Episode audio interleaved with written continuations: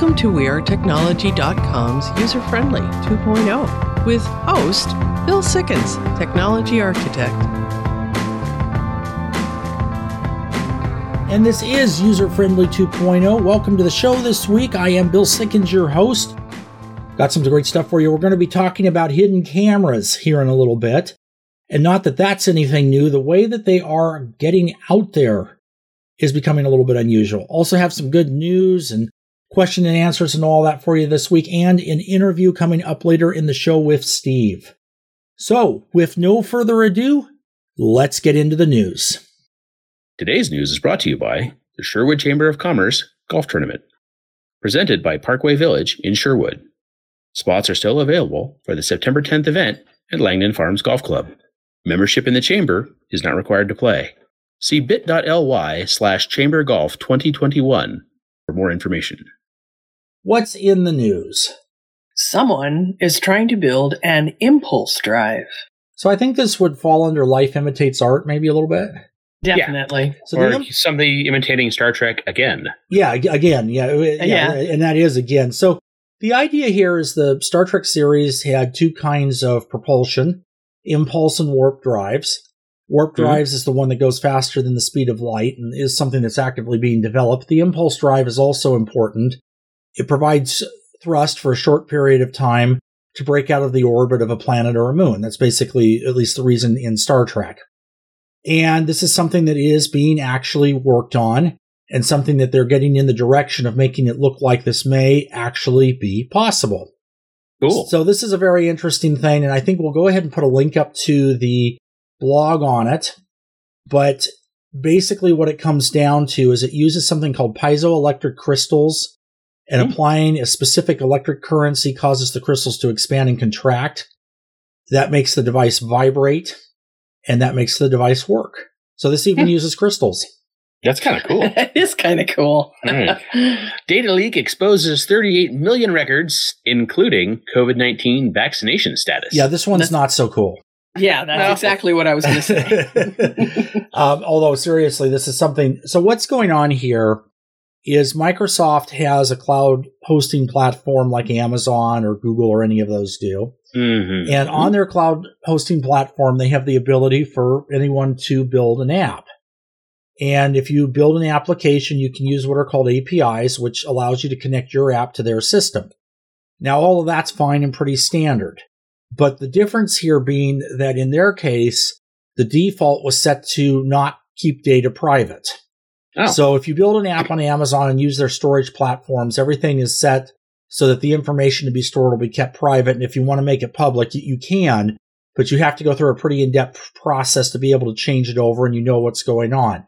The other one was going the other way. So unless you locked it down, it wasn't. Well, of course, a lot of people didn't know that and the information didn't get locked down. Nice. And some of the information that's been released here includes HIPAA, medical records, these type of things, private health information, PHI, as well as people's vaccination status and other things that were stored in these systems. Uh, a lot of it has to do with Microsoft employees and companies that this is used for, but it is definitely an issue. Leonardo da Vinci's bridge design approved. So I assume this is uh, Italy or what is now Italy. So it sounds like their building department takes as long as ours does to issue permits. Yeah, maybe. Maybe, yeah. so this is a hypothetical design bridge by Leonardo da Vinci in the early 1500s Mhm. for the Sultan of the Ottoman Empire. Yeah. And it, it was rejected at the time, and a team at MIT has recreated the design model and has showed that it would have worked.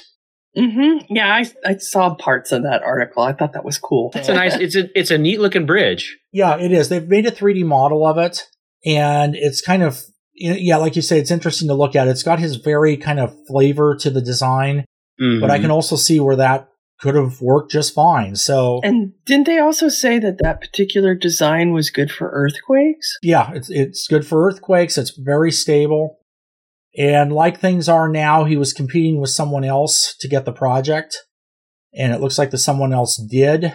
But you know, when it comes down to these type of things, uh, just what is old is new again. I wonder if we're going to actually see this in modern construction. We might in areas that are seismically active. You know. It Would be kind of cool. Hackers steal 100 million from Japanese crypto exchange. Yes, the exchange called Liquid got hit, 100 million. It seems like this keeps happening. Now, the last time this happened, uh, the hackers returned some of the cryptocurrency. I Mhm. don't hear that that's the case here, but um, you know, it's one of these things. You have a situation where you have a type of money that has no physical version of it, so everything is Right. virtual It's Every- digital. digital, stored in digital wallets, all that kind of thing.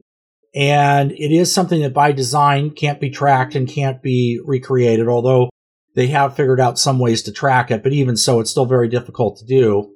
So once it's stolen, it's just like the cash being stolen out of your wallet. Uh, unless you have information or a way to get it back, it's gone. GM recalls all Chevy Bolt electric vehicles. Yep, interesting topic here. It's a $1 billion recall. There's a lot of concerns coming out of this more than just the recall. The recall is because of batteries. And uh, just a point of clarification that we were looking into, there is two Chevy models, a Bolt with a B like in Bill, and then the Volt with a V like in Victor. The Hmm, Volt was a model that's been discontinued. It was a hybrid and apparently had some problems, um, or uh, what they called was there was no profit path for it. So this one is an electric car, and the batteries are all having to be replaced in every one that's ever been made. Now, we have been seeing a lot about electric car batteries in the news lately. This is a concern of those wanting adoption of electric cars because everybody's looking at them and going, you know, they're going to catch on fire. Yeah, it's uh, batteries have been exploding for a while now. Yeah, yeah, this has been a problem across the board. I know this being the latest one, we've seen this with Teslas. Even the fire departments are saying it takes something like 40 times more water to put out the fires. Mm-hmm. uh, that being an issue on its own bit. Hyundai had this problem with their cars a while back, LG made batteries. So it is definitely something that's out there and a concern. So if you have an electric vehicle that falls under the recall, or may it even be a good idea to do so just anyway, you don't want to let your vehicle exceed a 90% charge. You don't want to let it drop below the 70 mile mark. And they also always say to park your vehicle outside when it isn't charging and don't charge it overnight. That's so if it catches Ah. on fire, it doesn't blow up your garage, I think. You know, Um, it's just, you know, every new technology has a difficult period. And this is a pretty big step in a big direction. So there's probably going to be quite a few years of just frustration. Yeah, and working out the bugs. And the other thing is, is lithium batteries in general have a history of having some of these kind of problems. We remember it in other applications like the Samsung um, phones and things that Yeah, they get hot and do weird things. Yeah, and they finally prohibited them on planes and things because they would Yeah. do weird things. And there was a washing machine I know that had a problem where it was catching fire too. Yeah, so you know, again, new technology, you're going to have these type of things. Electric vehicles, they're still getting a lot of the bugs worked out. Obviously, the batteries being part of it. And the other big concern about this too, from an environmental standpoint, is because the batteries don't last that long in the car. It creates a situation of what do they do with all of these old batteries? yeah. Yeah. Because right now there really isn't a recycling process at scale for it. They're testing some things, but at this moment it's looking like they would all go into the landfill and they have a lot of toxic chemicals, you know? Great. So I think it's a good Mhm. idea to move in a direction where we reduce emissions and have things that are better. But right now, it's still taking some work to get there. That doesn't mean that this won't become a very workable technology and soon. But at the moment, there are definitely still some difficulties. 3D printed solid state batteries pass proof of concept. Yeah, speaking of which, Speaking one of the solutions will be Hmm, to batteries. get better batteries. Yay! so this is an interesting thing. Could you print your own battery? And there are some researchers out there that are saying yes. This is a California-based company. They're working with 3D printed batteries that are easier to produce. They're 50% smaller and 30% lighter than lithium ion batteries. They currently have a capacity of about 3 amp hours. And right now, printing them is slow, but at scale, they're saying that it would actually cost less than existing battery technology as they have it now. They call it the carousel solid state battery. It does have a chemical composition, but it sounds like it's a lot more solid state than the batteries that we have now. Hmm. And something that could be very interesting if this was able to be ramped up and be used. There's a second phase of production scheduled for 2022 where they're going to make one gigawatt per year, and we'll see where this ends up going. All right, this is User Friendly 2.0. We've got a great show for you this week. Got a good interview. I will leave it at that, and you can find out upcoming segment what we're doing. We'll be back after the break.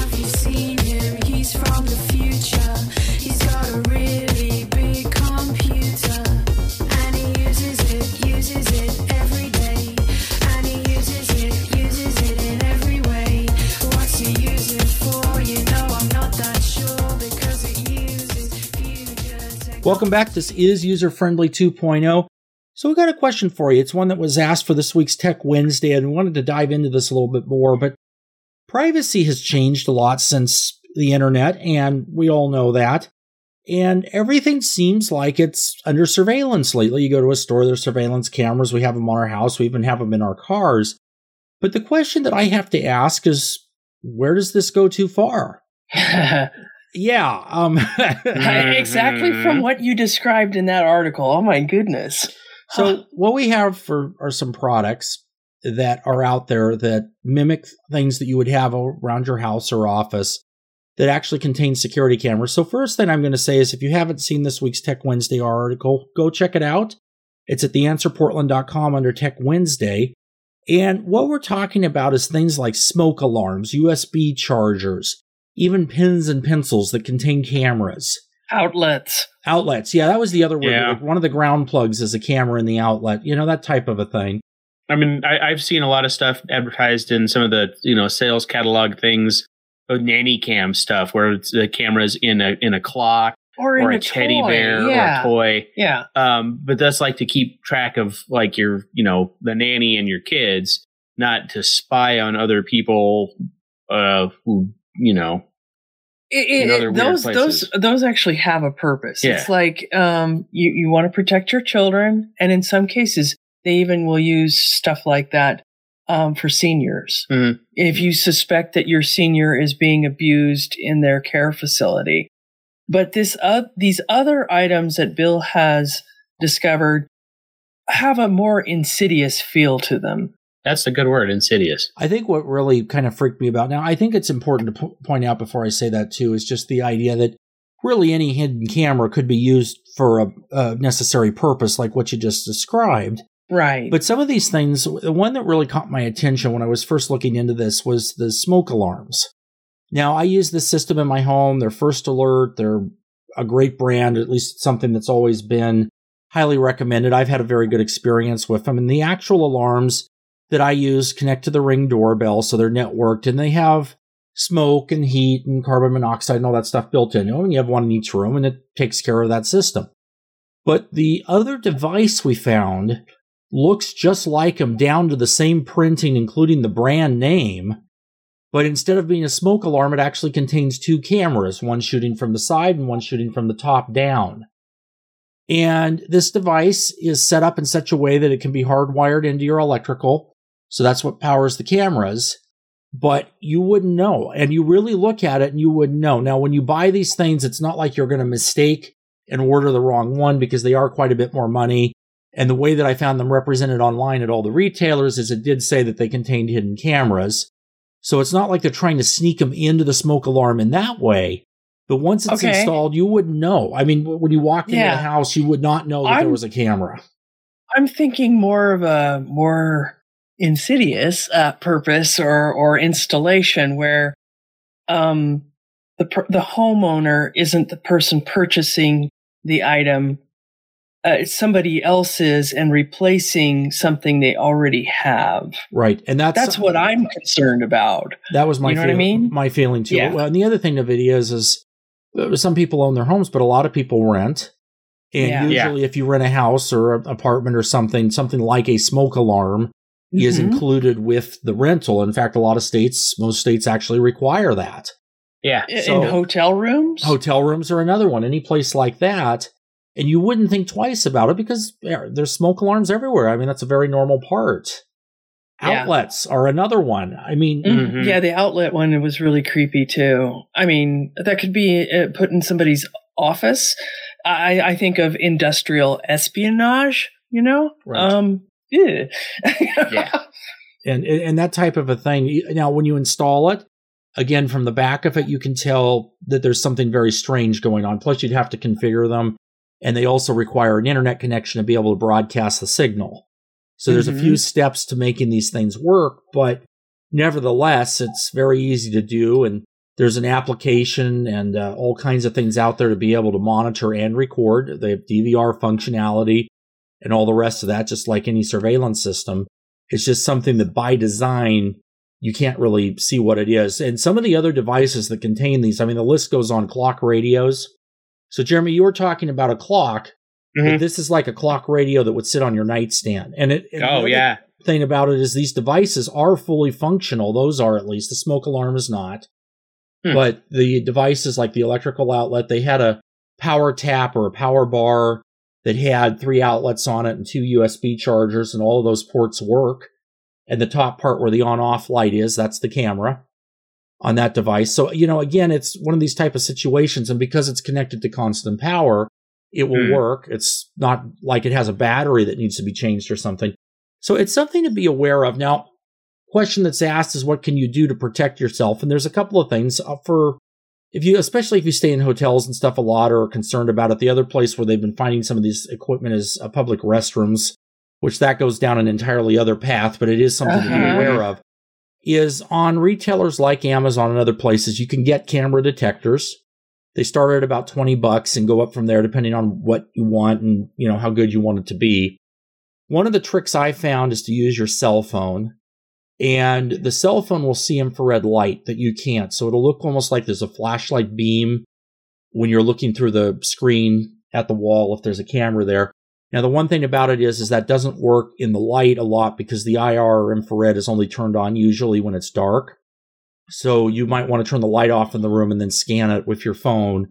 And if you see anything that looks like a light that you can't see, that would definitely be a red flag. Now, that wouldn't work if you were in a restaurant bathroom or a store dressing room. Correct. It would only work somewhere where there's infrared light. So it doesn't work 100% of the time, but it is a way to check out some locations. Mhm. The camera detectors will do more. They're not 100% either, but it will pick up on some things. Now, the Star Trek tricorder scanner for that kind of thing, as far as I can tell, doesn't exist yet, but definitely would be something out there, or maybe an app or something that would help with Mhm. that with the sensors on the phone. But this is definitely something that is out there. It's part of our world now, and it is something to think about and just keep an eye. If something doesn't look right, you know, take a second look at it. But some of these other things are designed to fit right in. This is User Friendly 2.0. We'll be back after the break.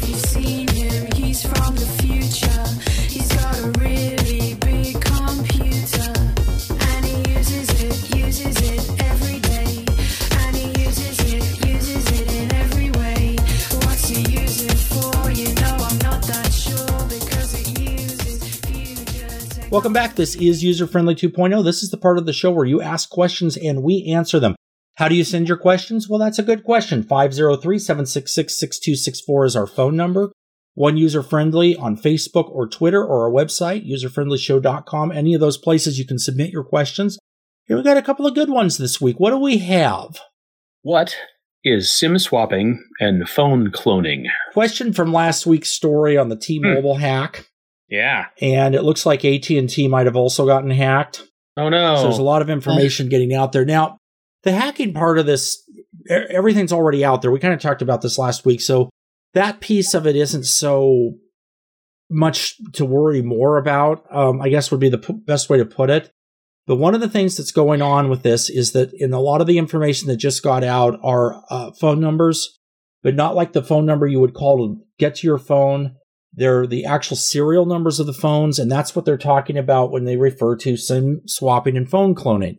Now, with that information, the hackers can actually get in and be able to clone your phone. So that means when text messages come in, they get them. That means when voicemails come in, they get them and they can make calls like they're you. And the bigger problem with this is a lot of two factor identification for checking accounts and stuff like that sends a text message and now they can get to the text message. So that's the biggest worry that's coming from this. As far as being able to really protect yourself on it, outside of replacing the phone, it is difficult to really do too much. I would definitely suggest T-Mobile and AT&T customers go on, change your password, change your PIN codes, that type of thing. That's stuff you can do. But a lot of the other end of this is the information's out there and it's becoming a problem. What's the best smart home system to buy? Subjective answer here I use Samsung Smart Things myself, and I've actually been very happy with that. It's worked quite well, and I've had it for a while. It's open source, and most things seem to work with it. But there's some different answers here, and a lot of them would be things like if you want to use a smart speaker, those systems are starting to have the smart home hubs built in, so you don't need the separate device anymore. But the one thing that I would suggest is figure out what you actually want to do. If you're controlling a few lights and that type of thing, and that's it, then a smaller system or something that's built in to something you may already have might be the most economic way to go. But if you're doing a bigger system where you want a lot of special stuff, the Samsung system is, a, for example, controls my appliances, and I would need that for that to be able to work. Um, I use a Philips system for the lighting control for backlighting and that type of a thing. They do talk to each other. So again, it just depends on what you want to do. And some of these different systems are better at certain things than other ones are. So that's another thing to take into consideration. The reason I like open source, like smart things, is because most devices you buy will connect to it and will work with it. So you don't actually have to have proprietary things. But the reason I use the Philips system in tandem with that is because it definitely works better for lighting control. So, like I say, it's a subjective answer. Do a little research, but it's based on what you need and what you're actually trying to do. Hmm. Is nuclear fusion a reality yet? Yeah, This is a question that we get every so often, and I look at it and I'm like, I hope so. However, the Livermore National Laboratory has announced that they have figured out a piece of this. Now, Mhm. fusion, what they're talking about here is slamming atoms together to make a Mhm. heavier atom, and in that process, it releases energy. This is the way that the sun works, as opposed to nuclear, like we do with a nuclear power plant that splits atoms apart. Is that fission? Yeah, so this is yeah, and it's, exactly. And so the idea is with this is that this is safer for one thing. And if they could actually do it, it's something that could make energy and make somewhat limitless sources of that, although you would still need to create it. But it is definitely something that would be better, at least in a production scenario, than nuclear, if that makes sense. So one of the things that they are actually able to do now is the initiators and they were are claiming that they were able to actually create fusion power for 100 trillionth of a second Oh. Mm-hmm. and they consider that a significant step towards ignition so something that's on the way but uh, you know i think all of these different parts of it are key pieces in getting to that point we are a very energy hungry world now Yep. Yeah. and definitely having some new sources of power are important. We've been working on batteries that do things like run electric cars and that type of a thing, but all of this stuff still has to be charged. And the charging process still requires electricity. So it makes a lot of sense to be able to use different formats and getting something that's safer would be a great step forward. This is User Friendly 2.0. We'll be back after the break. Have you seen him? He's from the future. He's got a really big computer. And he uses it, uses it every day. And he uses it, uses it in every way. What's he use it for? You know I'm not that sure because it uses future Welcome back. This is User Friendly 2.0.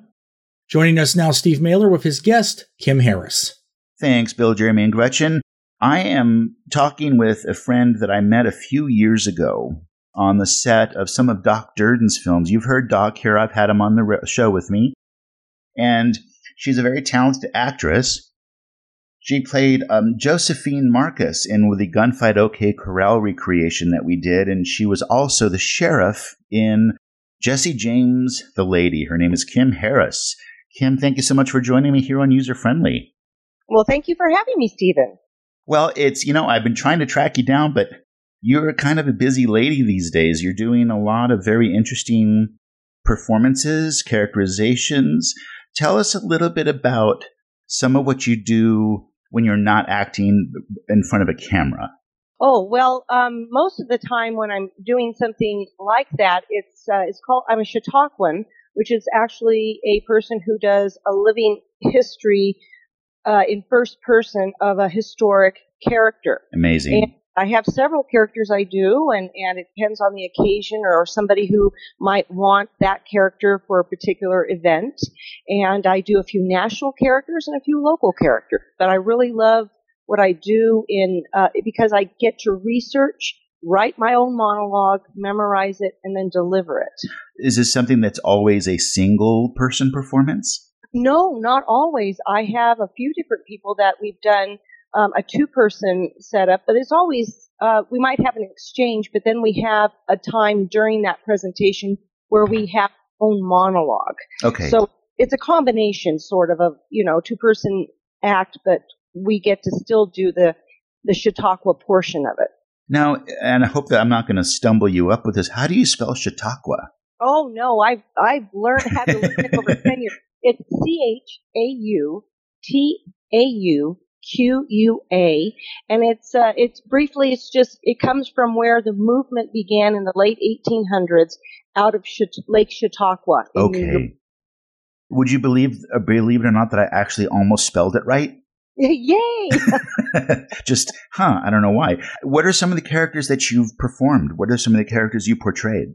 Well, uh, locally, that some people in um, northern Nevada might be aware of is, for instance, uh, Charlie Parkhurst, who was a stagecoach driver.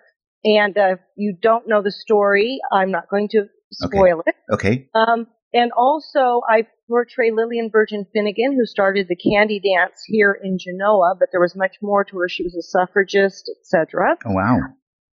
But Nash, and, uh, and I play several more local characters, but uh, some of the national characters I portray is Lizzie Borden. Ooh, Yes, and she didn't. She didn't do it. she didn't.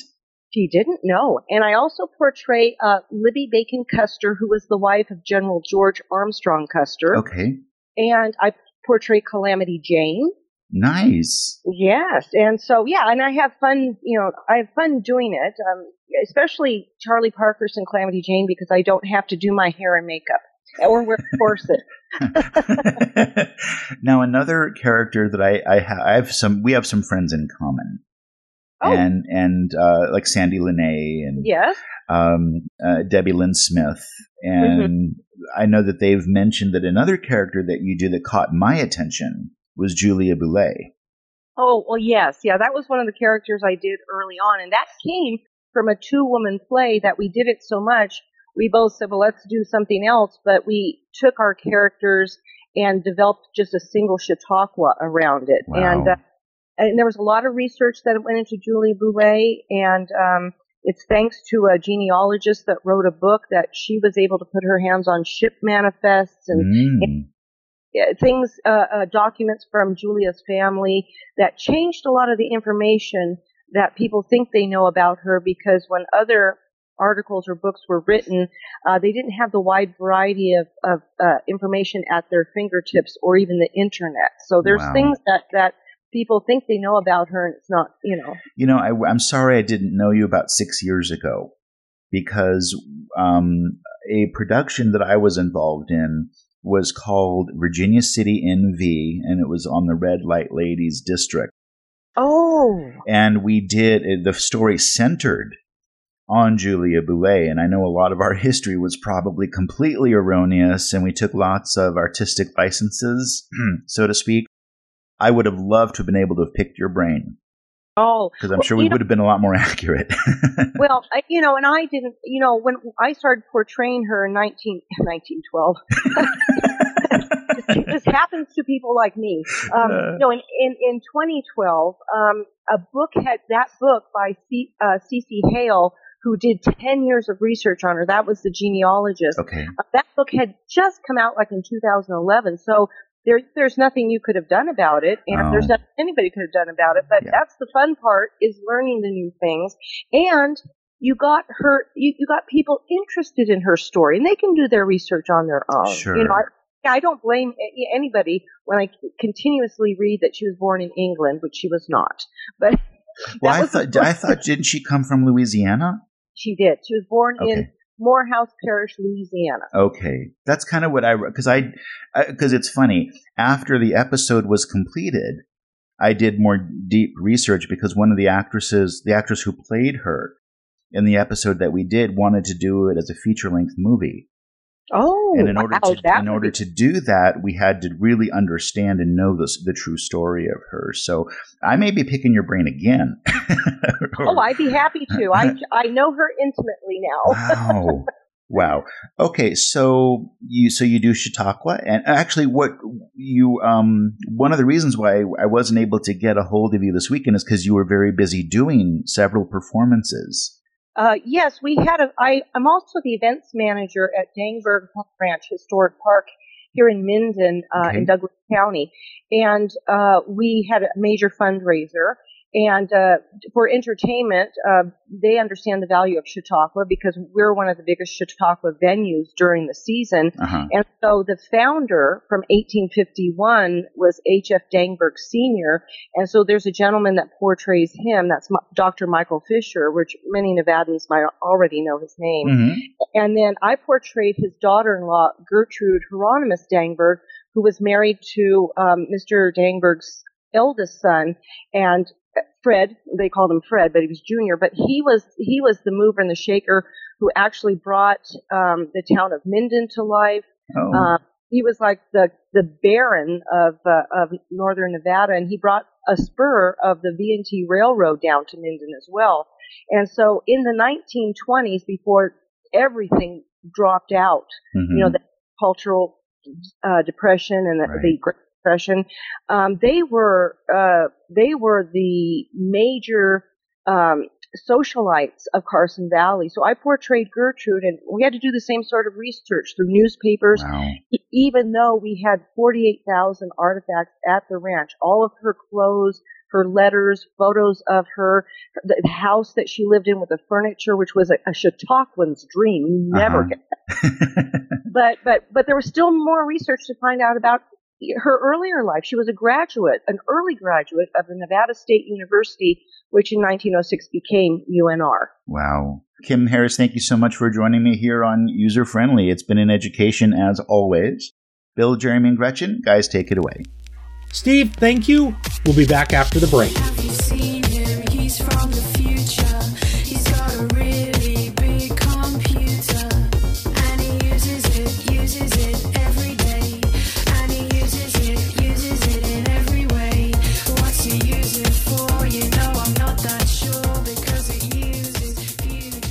Welcome back. Great show this week. Yeah. Yeah. You know, it seems like I say that every week, but they're all great. You do. You do. But it's okay. okay. You're just enthusiastic. so we didn't get to go to Silicon Valley. Obviously, we didn't cover it, and we would have this week if we had.